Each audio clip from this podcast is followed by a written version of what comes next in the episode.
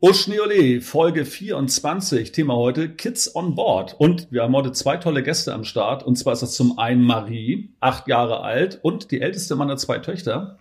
Marie, hallo, bist du da? Ah ja. Wie viel älter bist du als die Rosa?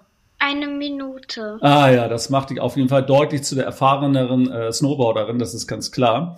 Und äh, die Marie ist heute nicht nur unsere jüngste Gesprächspartnerin, die wir jemals hatten, sondern sie ist auch die einzige weibliche, äh, unser einziger weiblicher Gast, weil bislang hatten wir immer nur Typen bei uns im Podcast.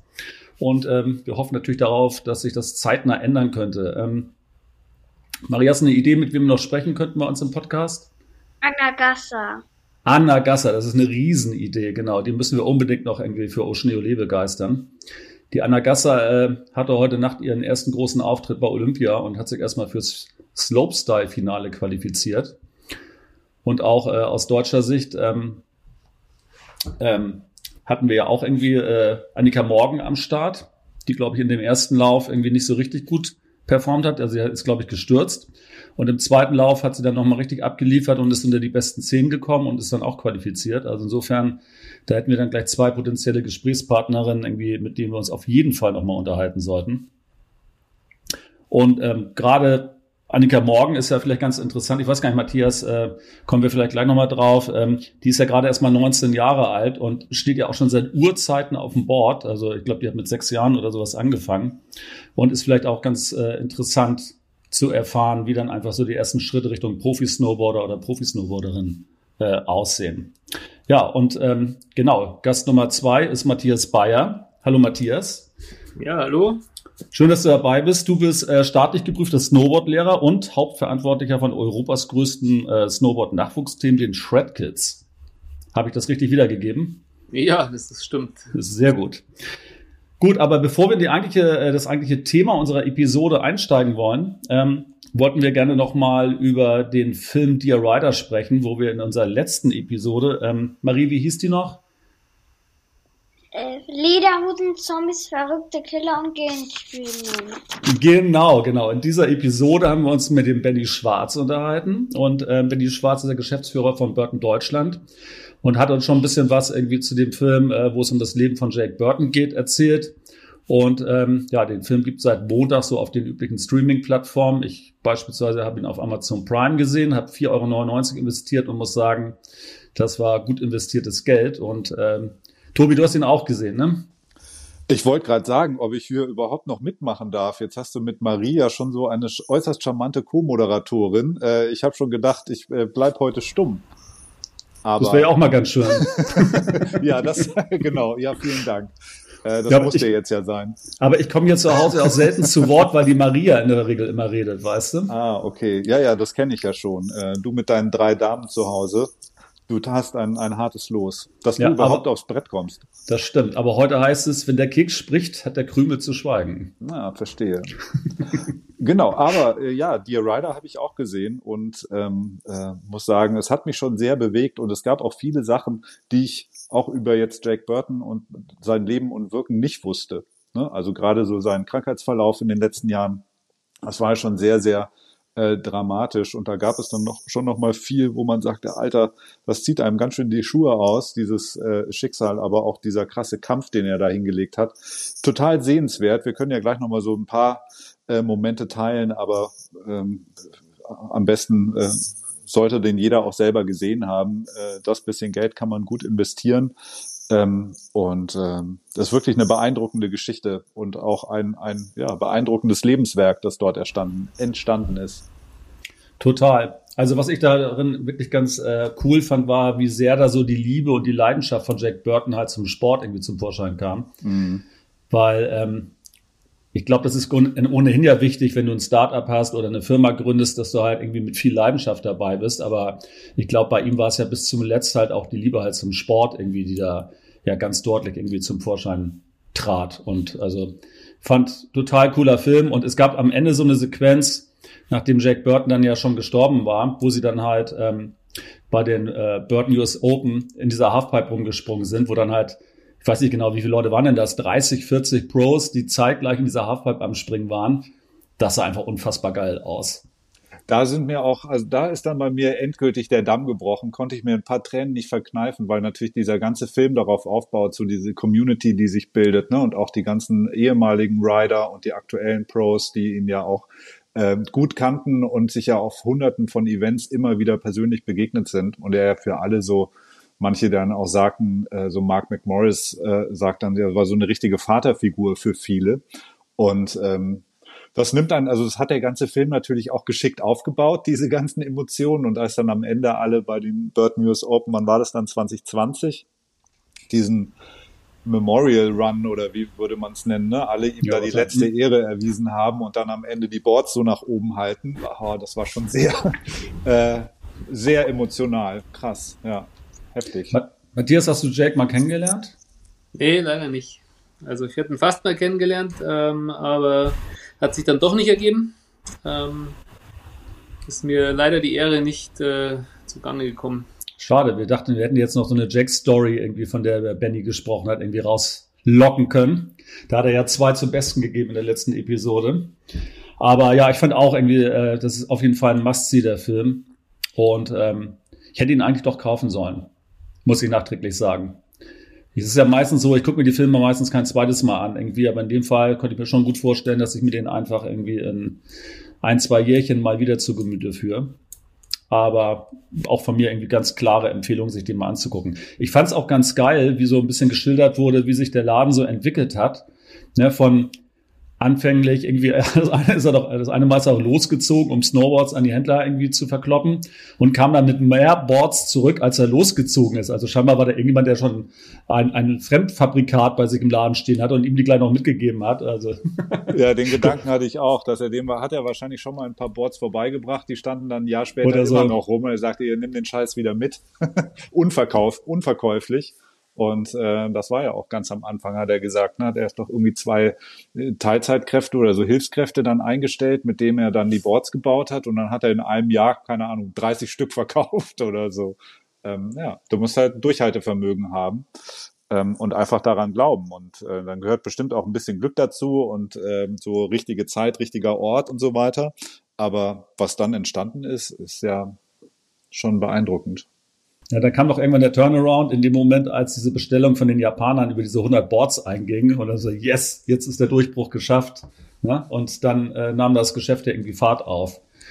Und dann aber auch irgendwie ganz gut, dass sie auch erzählt haben, ähm, wie es ja vielen so geht, glaube ich, wenn so ein Geschäft läuft, dann wird man schnell auch mal ein bisschen zu gierig, irgendwie als er erzählt hat, von wegen dann plötzlich angefangen hat, auch Skateboard und weiß der Geier was zu mhm. machen. Und sie dann halt irgendwie dann auch gemerkt haben, dass sie von ihren eigentlichen Wurzeln entfernen und sie halt auch nicht irgendwie Nike 2 werden wollen. Also äh, fand ich auch, also Bombenfilm.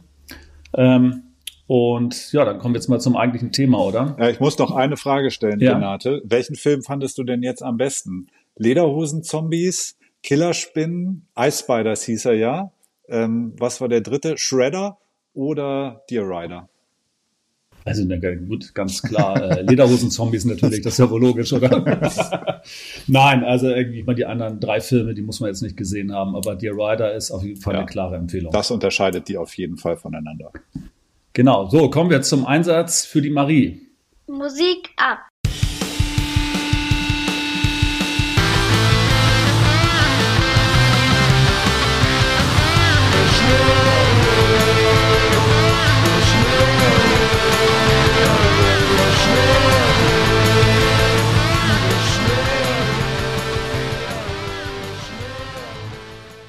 Ja, Thema heute Kids on Board und wir hatten ja auch eben kurz schon irgendwie zu Annika Morgan gesprochen und ähm, ich glaube, so was das Einstieg ins oder den Einstieg ins Snowboarden betrifft, so ist Annika Morgan natürlich äh, durch einen älteren Bruder in dem Fall gesegnet, der Ethan Morgan, der ja auch Profi-Snowboarder war.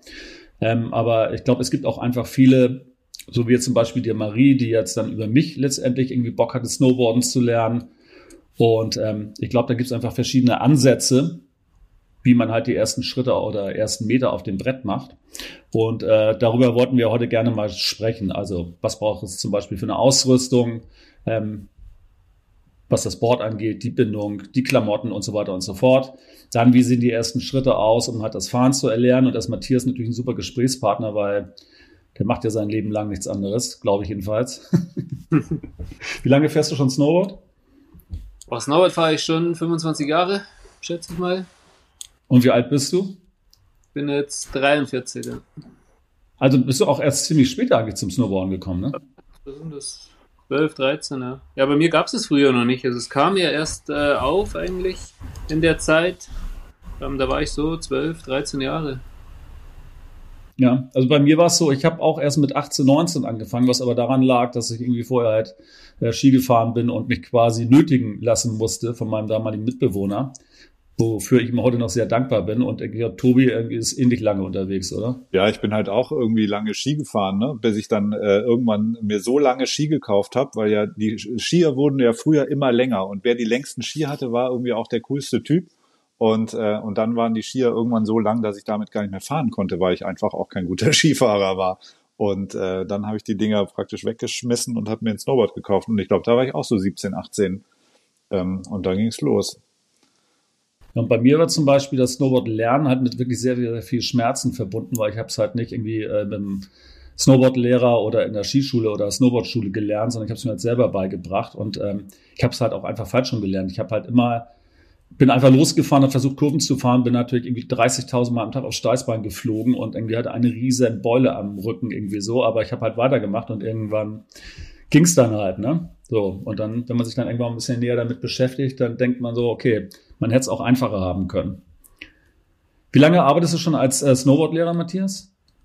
Ich arbeite jetzt aktiv als Snowboardlehrer seit ähm, ja, 2003 habe ich meinen staatlichen Snowboardlehrer gemacht und äh, mal vier, fünf Jahre davor hatte ich dann quasi, so habe ich, bin ich eingestiegen als Snowboardlehrer. Mit der, Grund, ein, mit der Grundstufe quasi. Genau, ich hatte beim letzten Mal schon ein bisschen was dazu erzählt. Also ich meine, es gibt irgendwie so drei Stufen davor, die so aufeinander aufbauen und irgendwie quasi sowas wie der Meistertitel ist dann der staatlich geprüfte Snowboardlehrer, korrekt? Genau, der staatliche ist dann im Endeffekt ähm, auch eine, in Bayern auch hat einen Berufsschutz. Das heißt, in Bayern darf man nur eine Snowboard-Schule oder Skischule aufmachen, wenn man staatlich geprüfter Ski- oder Snowboardlehrer ist. Ähm, und davor gibt es Level 1, Level 2 und Level 3. Aber kann ich nicht eine Skischule eröffnen und dann einen staatlich geprüften Snowboardlehrer einstellen? Das, das, oder? Das geht doch schon. Das geht äh, auch, ja. Okay, dachte ich schon. Genau, es muss unter Hand äh, von einem staatlichen geführt ja, ja. sein. Tobi, du hast ja eben schon über die Länge der Skier gesprochen. Ich meine, letztendlich äh, kommt es ja auch beim Snowboard darauf an, ähm, dass man da halt auch die richtige Länge des Boards irgendwie hat, die zu einem passt.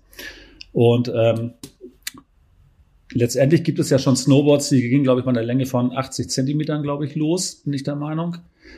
Ähm, die werden für so Knirpse, die jetzt gerade mal drei, vier Jahre alt sind, die man dann mit so einer Handlebar, das ist ja so ein Gerüst, was man quasi auf ein Mini-Snowboard draufschneidet, ähm, ja wahrscheinlich erstmal viel zu groß sein, oder? Wie macht ihr das bei euch in der Schule? Ja, Matthias hatte ja vorhin schon äh, im Vorgespräch gesagt, dass er irgendwie mit seiner mit seinen Kindern äh, beim Borden war und äh, die Tochter, richtig, ist zwei und war auch schon auf dem Brett. Worauf fährt die denn dann? Oder hast du die äh, auf dem Rücken? Nee, die hatte, die hat ein Brett äh, mit 80 Zentimetern. Ja. Da passt die gut drauf. Das ist genau ihre Größe mit einer Bindung und kleinen Snowboardschuhen. Die hat jetzt 26 der Schuhgröße. Ähm, und dann habe ich vorne so ein ähm, Riglet-Teil dran, wo man so eine, wo man sie ziehen kann quasi. Und dann ziehe ich sie auf den Berg hoch und äh, lasse sie wieder runterfahren und fange sie halt wieder auf. Also es ist nicht so, dass die jetzt vollkommen Kurven fährt und, aber die hat einfach Spaß am Gleiten, äh, am vom Papa wegfahren und dann wieder aufgefangen werden. Man muss schon dabei bleiben. Ähm, aber das macht ihr riesig Spaß. Ja, voll cool. Also ich meine, besser geht's doch gar nicht. Ich meine, in dem Alter, ich habe da so Videos gesehen, irgendwie als Vorbereitung so auf unsere heutige äh, Folge. Und da sind ja so geile Videos dabei, wo wirklich so Stöpsel noch mit Stuhl, Schnuller im Mund dann auf ihren Boards mit dieser sogenannten Handelbar halt da runterfahren, sich daran festhalten und irgendwie die können kaum laufen, aber auf dem Snowboard stehen funktioniert echt. Ganz geil. Ja, also ich muss ja sagen, es ist halt leichter wie Skifahren sogar am Anfang. Weil man im Endeffekt durch das, dass die einfach, wenn die stehen können, ähm, die haben einen Körperschwerpunkt so weit unten, dass die im Endeffekt nicht wirklich umfallen können. Also sie stehen auf den Brettern, die fahren runter, das bewegt sich rechts, links ähm, und die bleiben halt stehen. Und gut ist es. Und da haben wir eigentlich eine, ja, einen Riesenspaß, weil sie einfach ein bisschen Geschwindigkeit aufbauen. Das ist, finde ich, das finde ich gerade total interessant, weil instinktiv hätte ich gesagt, und so habe ich das jetzt mit meinen Kindern auch gemacht, gesagt, lernt erst mal Skifahren, das ist einfacher Äh, da kriegt man mal ein bisschen Gefühl fürs Gleiten und was eine Kante bedeutet und was da so passiert überhaupt im Schnee. Und dann können wir immer noch auf Snowboard umsteigen. Aber du würdest jetzt sagen, eigentlich ist es genau umgekehrt. Snowboarden ist leichter zu lernen. Ja, also was heißt leichter zu lernen? Also die ersten Schritte mit einem Zweijährigen, der zwei Ski an, äh, an den Füßen hat, der bringt die Ski immer über Kreuz und kann sich nicht bewegen. Ja. Äh, mein Papa ist halt festgeschnallt und rutscht halt einfach runter. Ich würde dann schon sagen, mit drei, vier ist vielleicht mal kurzzeitig so ein, so ein Schritt da, je nach Kind, äh, dass man schneller mit den Eltern mitfahren kann, als wie mit dem Snowboard. Das muss man schon, glaube ich, so ein bisschen äh, fest, also festhalten. Ähm, aber prinzipiell kann man beides machen und beides in jedem Alter lernen und da gibt es keine, ja, keine Schwierigkeiten irgendwie. Ja, ich habe öfter mal gelesen, dass es ein Problem sein soll, was den äh, Gleichgewichtssinn angeht, dass so Kinder erst so ab sechs Jahren eigentlich diesen eigentlich voll ausgebildet haben oder annähernd. Ähm, aber ich glaube, sowas kann man ja auch ganz gut trainieren. Also ich meine, äh, die, die Marie beispielsweise, die fährt ja auch Skateboard und irgendwie hat dann schon mal ein bisschen Erfahrung auf so einem Brett. Und ähm, ich glaube, das ist ja eigentlich auch ganz hilfreich, bevor du Snowboarden irgendwie letztendlich dann auch anfängst, wenn du schon mal so ein Gefühl dafür hast. Ne? Also ich meine, in eurem Fall ist ja was anderes, ihr habt den Berg vor der Tür. Aber bei uns äh, ist es natürlich so, da muss dann halt der harte Beton herhalten, wenn man da mal ein bisschen irgendwie sich auf dem Brett bewegen möchte. Das ist eine gute Schule, oder? Äh, Marie, würdest du sagen, äh, dass du jetzt, ich habe jetzt ein paar Videos gesehen, äh, wie du da äh, schon den Berg runtergeschossen bist. Würdest du sagen, das Skateboardfahren hat dir dabei geholfen, das so schnell zu lernen oder war es was ganz anderes? Ähm, also das mit dem Kurvenfahren glaube ich schon, das war vom Skateboard. Ja, cool. Glaube ich nämlich auch. Das heißt, du wirst dann irgendwie vom, nicht nur Skaterin, sondern auch Snowboarderin und im Sommer geht's dann zum Surfen. Ah ja. Hm. Und ansonsten, was ja bestimmt auch cool ist, ist ja so ein Balance-Board, ne? Habt ihr so ein Balance-Board zu Hause, Matthias, wo, wo du die Kinder draufstellst? Ja, klar, haben wir schon daheim. Also wir haben auch ein Skateboard und die fahren Skateboard, also die Kleine auch schon, die stellt mal drauf und zieht es ein bisschen rum. Ähm, und natürlich ein Balanceboard, mit dem kann man auch gutes Gleichgewicht einfach trainieren. Ähm, prinzipiell ist es so, dass Kinder, sobald die auf den Zehenspitzen zum Beispiel stehen können ja, oder auf einem Bein stehen können, auch Snowboard fahren können. Dass sie dann in der motorischen Lage sind, im Endeffekt äh, das umzusetzen. Ja. Ich hatte gerade überlegt neulich irgendwie, ob ich mir auch irgendwie so ein Balanceboard kaufen sollte für zu Hause, also auch um die Kinder draufzustellen und ähm, war dann auf brettsport.de und hatte da eins gefunden und ähm, wie es dann häufig so ist, dann guckst du dich auf der Seite um und bin natürlich über das One Wheel gestolpert, was ich mir schon mal angeguckt hatte. Und ähm, das neue One Wheel GT hat jetzt irgendwie so eine Reichweite von irgendwas zwischen 30 und 50 Kilometern. Und da bin ich doch ziemlich angezündet, mir das zu kaufen, muss ich sagen. Bist du sowas schon mal gefahren, Matthias? Nee, leider noch nicht. Aber du, du kennst das, oder? Ja. Das funktioniert ja quasi wie so ein Segway, also über Gewichtsverlagerung fährt das nach rechts oder nach links. Und ähm, die beiden vorigen Modelle, die waren so von der Reichweite, ich glaube irgendwie das das bessere Modell ging so bis 30 Kilometer. Und äh, wenn ich zu meinem Kumpel Matze nach Harburg fahren will, dann bleibe ich halt bei der Hälfte stehen. Deswegen brauchte ich eigentlich was, was irgendwie die längere Distanz schafft. Und äh, bin gerade ziemlich angezündet, dass ich mir so ein Ding kaufen muss. Das zwar momentan irgendwie in Deutschland noch nicht erlaubt, aber ja, das muss ich dann halt äh, jeder selber überlegen, ob er dieses Risiko eingehen möchte oder nicht. Ich bin auf jeden Fall heiß, was das Thema angeht. Ja, so ein Balanceboard habe ich mir auch mal besorgt. Äh, steht hier auch gleich um die Ecke. Und ähm, am Anfang stehst du davor und denkst dir so, Alter, ich breche mir gleich das Becken und das und das und das, äh, das Board fliegt durch die ganze Bude und zerstört das Wohnzimmerfenster. Ähm, aber du kannst es eigentlich ganz gut machen, wenn du so links und rechts ein Kissen hinlegst oder so am Anfang. Und dann ist es wirklich cool, wie schnell das geht. Ne? Also das, das machst du irgendwie zwei, drei Mal und dann äh, hast du da schon einen ganz guten Stand drauf. Es macht echt Laune und dann machst du es drei Tage nicht und fängst wieder bei Null an. das macht Spaß. Ja, das glaube ich, dass man es erstmal trainieren ja. muss. Aber wie gesagt, äh, da, da müssen wir demnächst mal angreifen. Ähm, Nochmal kurz zum richtigen Snowboard. Also da haben wir ja schon drüber gesprochen. Also in der Regel ist es ja so, die sind ja unten komplett flach und sind an den an äh, Nose und ähm, am Top irgendwie halt irgendwie komplett äh, hier nach oben gebogen, so dass man halt irgendwie nicht so leicht verkantet. Ähm, was so die Breite der Boards angeht, ähm, Das ist ja schon so, dass man ähm, gerade bei Kindern das Problem hat, dass die Füße halt sehr schnell wachsen. Jetzt glaube ich aber, dass es wahrscheinlich nicht so sinnvoll ist, wenn man da jetzt auf, äh, auf äh, vorausschauend kauft und sich ein breiteres Board für die Kinder zulegt, irgendwie, was für deren Füße möglicherweise irgendwie viel zu breit ist. Oder wie, wie würdest du das einschätzen, Matthias? Ja, also gerade in dem kleinen Kinderbereich ist, sind die Bretter eigentlich relativ vorgegeben, die Länge und die Breite. Da gibt es nicht so viele Abstufungen. Später im, im jugendlichen Bereich gibt es dann so Whiteboards. Ähm, aber prinzipiell darf das Brett halt nicht zu breit sein, weil ich dann einfach Schwierigkeiten habe zum Umkanten. Gerade wenn ich noch ja. nicht so gut fahre, brauche ich viel Kraft, dann umzukanten, wenn das Brett zu breit ist. Ähm, daher würde ich es jetzt nicht zu breit kaufen, auf gar keinen Fall. Ähm, bei der Bindung und beim Schuh ist es sehr anders. Also bei der Bindung vor allem, Bindungen sind meistens, die wachsen meistens mit ein paar Nummern. Die sind meistens von 35 bis 42 oder so die Range. Ähm, und da kann man dann einfach eine Bindung kaufen und die kann man auch immer wieder ein bisschen vergrößern. Ähm, und so wächst die einfach mit. Ja, wir hatten diese Burton Step-On-Bindung gekauft für die, für die Kinder. Also die Marie hat ja noch eine Schwester, wie ich eben erzählt habe. Und wir hatten ja das komplette Sortiment den quasi unter den Weihnachtsbaum gelegt. Und ähm, ich dachte mir halt, dass es halt ganz praktisch ist, wenn die halt einfach ähm, ähm, easy halt in, die, in diese Bindung einsteigen können, ohne lange das Gerödel zu haben, um ihre Bindung zumachen zu können. Und ähm, diese Bindung ist ja so aufgemacht, dass du äh, rechts vorne also rechts und links irgendwie in, in Höhe der Zehen ja diese Vorrichtung hast und hinten an der Ferse, dass du einfach wie bei so einer Skibindung irgendwie äh, vergleichbar irgendwie reinschlüpfen kannst. Und weiß nicht, Marie, wie findest du da eine Bindung? Die ist doch ganz praktisch, oder?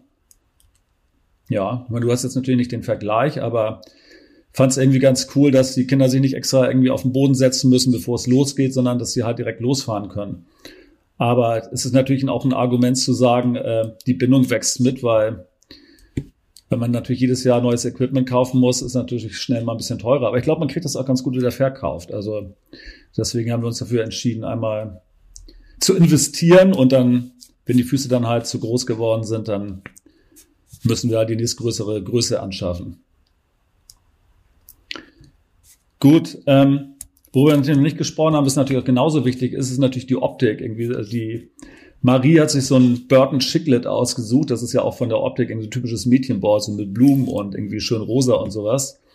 Ähm, und es ist natürlich auch irgendwie ja wichtig, dass man sein Board liebt. Also ich meine, letztendlich gehen irgendwie äh, Tobi und ich ja auch äh, oftmals nach der Optik erstmal.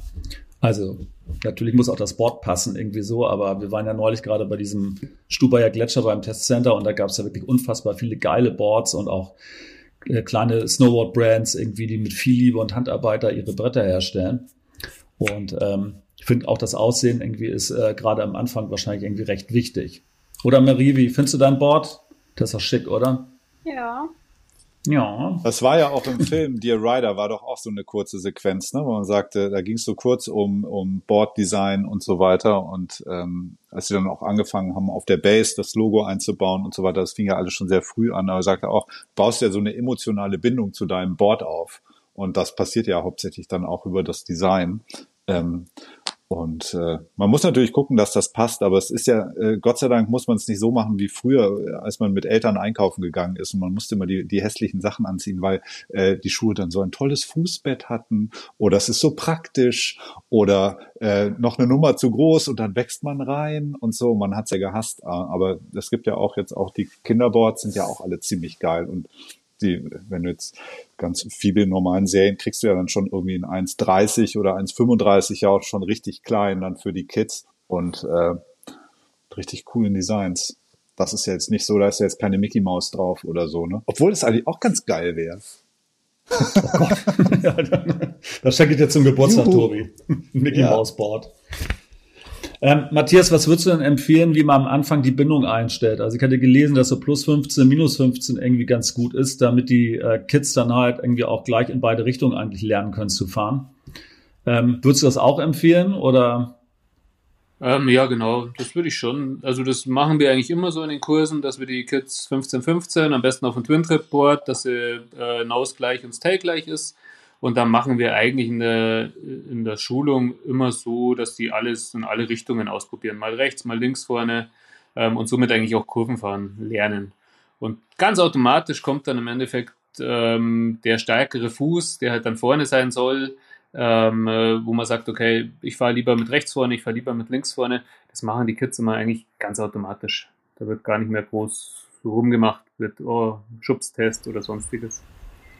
Aber wenn du da eine Gruppe hast, äh, die sind ja wahrscheinlich irgendwie, wenn die noch nicht fahren können, äh, wahrscheinlich auch eher kleiner erstmal, oder? Also du kannst ja wahrscheinlich schlecht wie in der Skischule acht Kinder da irgendwie auf dem Brett an den Berg setzen und dann geht's los, oder? Wie macht ihr das?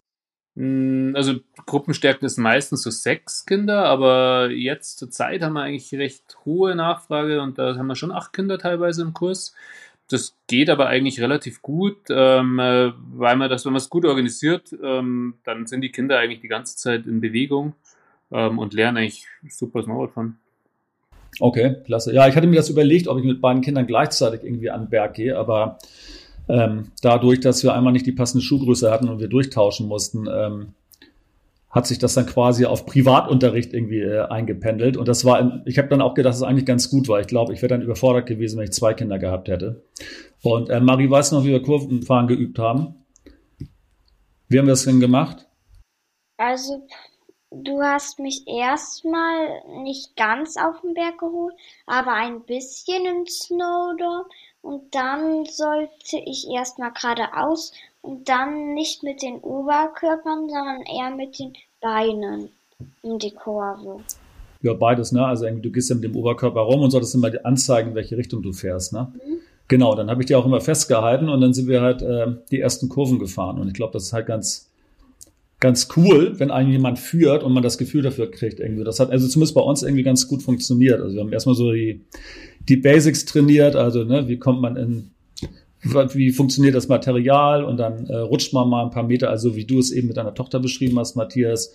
Ähm, so haben wir es dann letztendlich auch gemacht und dann sind wir irgendwann mal mit dem Lift hochgefahren und haben dann mal versucht, irgendwie wie so ein Tannenbaum oder eine Feder, wie wir es immer gerne nennen, so auf einer Kante halt den Berg erstmal rechts, links runter zu rutschen oder ne, sich auch mal, also es gibt auch Eisflächen im Snowdome, sich da mal über wegrutschen zu lassen und dann sind wir irgendwann in die Kurven äh, da haben wir das Kurvenfahren geübt. Genau, aber ich dachte gerade irgendwie, wenn du so eine Gruppe hast mit sechs Kindern, irgendwie, dann kannst du ja schlecht wahrscheinlich immer irgendwie alle an die Hand nehmen und mit denen gemeinsam die Kurve fahren. Ähm, deswegen hätte mich jetzt interessiert, wie du das dann machst. Also wir machen es eigentlich immer so, dass wir im Endeffekt erstmal so eine Grundausbildung machen, also so im Kreis stehen, in der Ebene erstmal anfangen und da eigentlich alle Elemente, die man beim Snowboardfahren braucht, ähm, wirklich einfach mal trainiert. Nach vorne gehen, nach hinten gehen, hochspringen, mal auf den Zehen balancieren, auf den Fersen balancieren, mal einen Oberkörper drehen oder mal einen 180 springen, dass die einfach wirklich erstmal alle ähm, Bewegungen, die sie brauchen, ähm, schon mal in der Standübung lernen. Und dann geht man hin und sagt, okay, jetzt fahren wir mal Schuss. Und dann geht man, geht man ein Stück einen Berg hoch, macht sie ein Plateau, dass die Kinder schön aufstehen können und dann äh, kannst du die runterfahren lassen. Und unten bist du zwar noch und fängst sie auf oder nimmst sie an die Hand und sagst, hey, jetzt drücken auf die Zehen, auf die Fersen, damit du schon mal die erste Kurve fährst. Ähm, und dann lasse ich sie zum Beispiel wieder hochgehen. Und durch diesen Wechsel ja, sind immer zwei, drei auf der Piste, die runterfahren und zwei, drei, die hochgehen. Und ähm, dadurch kriege ich einen schönen Umraufbetrieb im Endeffekt. Okay, ja. Währenddessen üben die wieder im Schussfahren im Endeffekt genau dasselbe, was sie davor in der Standübung gemacht haben. Sie machen sich klein, sie gehen vorne äh, vor auf die Nose oder machen die Nose sauber mit einem Besen ähm, und so, also spielerisch natürlich das Ganze aufgebaut, mit viel Metaphern. Ähm, und so lernen die einen Schritt nach dem anderen ähm, das Snowboardfahren halt. Bis man es dann irgendwann zusammenfasst ja, und sagt, okay, jetzt haben wir eigentlich alles gelernt und jetzt fahren wir Kurven. Und dadurch kann ich mit mehreren Kindern eigentlich gleichzeitig super arbeiten und kann die in ein, zwei Tagen im Endeffekt zum Kurvenfahren ähm, auf blauen Pisten bringen. Das ist dann kein Problem mehr mit dem heutigen Material. Früher hat es ein bisschen länger gedauert, aber mit heutigen Shapes ähm, geht das halt alles ein bisschen schneller. Ja, ich war total erstaunt, wie schnell das auch bei uns ging. Also wir waren immer so zwei Stunden ungefähr im, im Snowdome halt.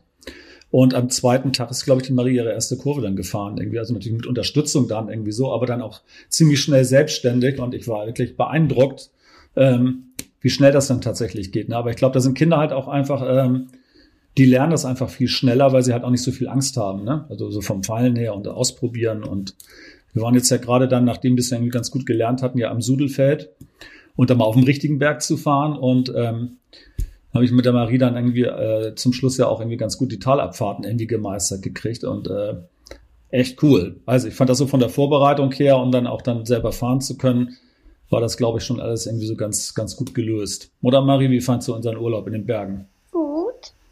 Hat Spaß gemacht, ne? Du warst ein bisschen traurig, dass wir zu Hause keine Berge haben, ne? Mhm. Mhm. Ja, Bis den müssen wir auf. Sonntag, da war das Wetter nicht so gut. Ja, genau. Wir hatten zwei Tage irgendwie, wo leider die Lifte dicht waren wegen Sturm. Aber äh, schneemäßig müsste es jetzt ja gerade Bombe bei euch sein, oder? Ja, genau. Schnee haben wir echt im Moment sehr guten. Ähm, es hat einiges geschneit, genau. Aber auch mit viel Wind, es hat viel verblasen.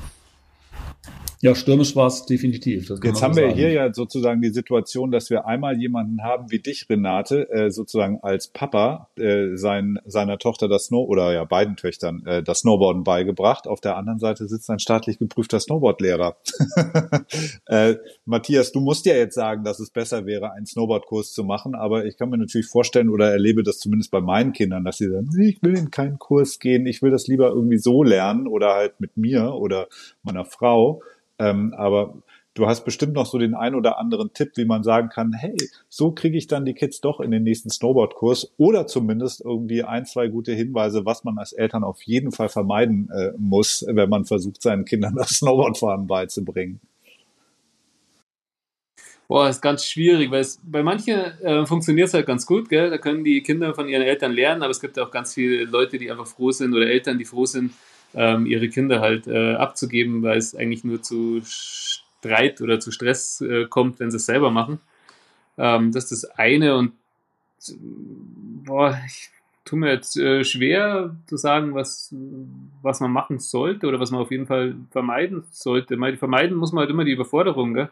Ähm, und diesen, den eigenen Ehrgeiz vielleicht, ja, jetzt, das funktioniert schon, jetzt probier das aus und ähm, Das ist, glaube ich, ein total guter Punkt, weil das, das äh, merkt man ja oft selber, dass man so ein bisschen ungeduldig wird ne? und denkt so, komm jetzt äh, nochmal und so weiter und man äh, ja dann sich auch gar nicht so richtig in die Kids dann reinversetzt und sagt, gut, vielleicht ist dann auch eine halbe Stunde, dann reicht's vielleicht auch erstmal und es ist Zeit für eine erste Pause oder vielleicht sogar schon ein bisschen früher, wenn man was halt ganz neu anfängt und die Kinder noch recht klein sind. Ähm, ich habe halt immer gemerkt, oder wir haben immer gemerkt, dass es immer leichter ist, wenn die dann Freunde mit dabei haben ne? und sagt, dann sind sie da nicht alleine, sondern haben irgendwie noch einen Kumpel dabei oder eine Freundin dabei und dann ist das alles schon irgendwie wieder was ganz anderes und haben dann Spaß daran. Äh, und dann ist es ja meistens so, dass der, der Snowboardlehrer oder die Snowboardlehrerin ja dann auch praktisch noch ähm, einen echten Heldenstatus schnell erreicht. Ne? Also man ist ja dann total ähm, der Held eigentlich für die, oder? Das stellst du bestimmt auch oft fest. Ja, genau, dass man, sie sind dann schon sehr fixiert auf einen. Mhm. Ähm, genau, das macht, das macht, es ist auch schön, einfach ein, ein Vorbild zu sein, oder? Das macht dann schon Spaß, auch für alle Snowboardlehrer eigentlich. Total. Also ich weiß auch noch, wie mein erster Skilehrer hieß. Der, das war der Klaus.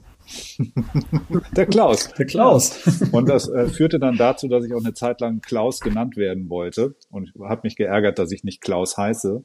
Ähm, heute bin ich ein bisschen froh darüber, aber ja, das vergisst man nicht. Jetzt hast du ja eine eigene äh, oder eine eigene Skischule oder Snowboardschule, könnte man sagen, oder zumindest auch ein eigenes Programm, um Kindern das Snowboardfahren beizubringen. Die Shred Kids. Kannst du darüber mal ein bisschen was erzählen? Ähm, ja, klar. Also die Shed Kids sind eigentlich entstanden. Also ich habe eine Snowboardschule in Lengries. Ähm, und aus dem Grund eigentlich, dass wir, dass Kinder oftmals einen Anfängerkurs gemacht haben und dann vielleicht noch einen fortgeschrittenen Kurs und dann waren sie halt eigentlich so weg von dieser Fläche. Und es gibt keine Vereine oder wenig Vereine, die ähm, Snowboarden anbieten. Und dadurch hatten die eigentlich keine Möglichkeit, ähm, da weiterzumachen. Und wir haben uns dann überlegt, ähm, ein regelmäßiges Programm zu entwickeln für die Kinder. Und dadurch sind die Shredkids eigentlich entstanden. Also regelmäßiges Training ähm, für Kinder, also Sessions. Wir wollen gar nicht jetzt extrem trainieren, wir wollen einfach die Kinder in Schnee bringen, regelmäßig betreuen, dass die Freunde finden, dass die Eltern sich vernetzen. Und das war eigentlich das Ziel der ganzen Aktion.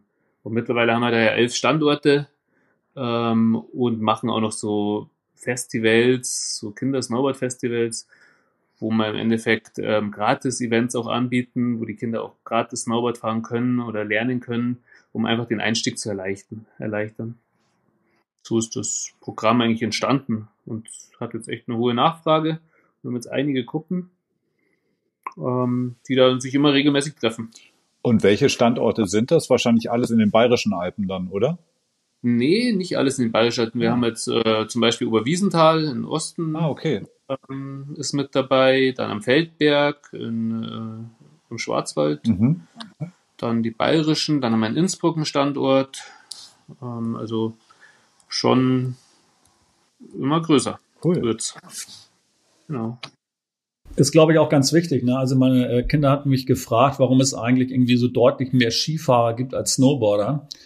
Und dann konnte ich halt nur erzählen, dass das halt auch mal eine Zeit war, wo das halt fast eher so ausgeglichen war. Ne? Also als Snowboarden halt so die Hochphase hatte, da, da stand ja jeder, der einigermaßen jung war und irgendwie äh, halbwegs cool unterwegs war, der stand halt auf dem Snowboard. Und heute, wenn man sich irgendwie so umguckt, ist, glaube ich, der Anteil an Snowboardfahrern dann doch vergleichsweise gering. Ne? Also ich weiß jetzt nicht wie hoch, aber würde denken, mehr als 10 Prozent sind es wahrscheinlich am Ende des Tages nicht.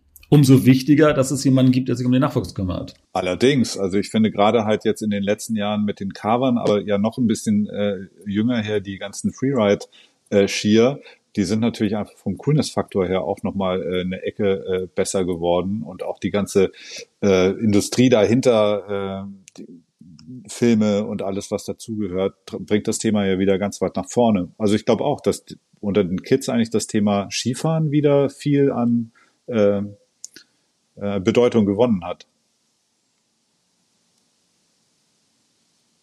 Kann der Matthias, kann der Matthias vielleicht an seinen Teilnehmerzahlen nicht bestätigen? Nee, wollte ich gerade sagen. Es, es kommt immer ein bisschen drauf an, in welche Region man unterwegs ist Ah. und, und was die Region im Endeffekt für Snowboarder macht. Und da tummeln sich halt die Snowboarder. Das war aber schon immer so ein bisschen. Äh, die, die Snowboarder treffen sich gerne in ihrer Gruppe ähm, und äh, ja, und, und sind da zusammen unterwegs und wenn halt Gebiete oder Skigebiete sich äh, oder Aktionen oder Schulen ähm, da extrem Wert legen und einfach was machen, ähm, dann kommen da halt einfach mehr Snowboarder raus.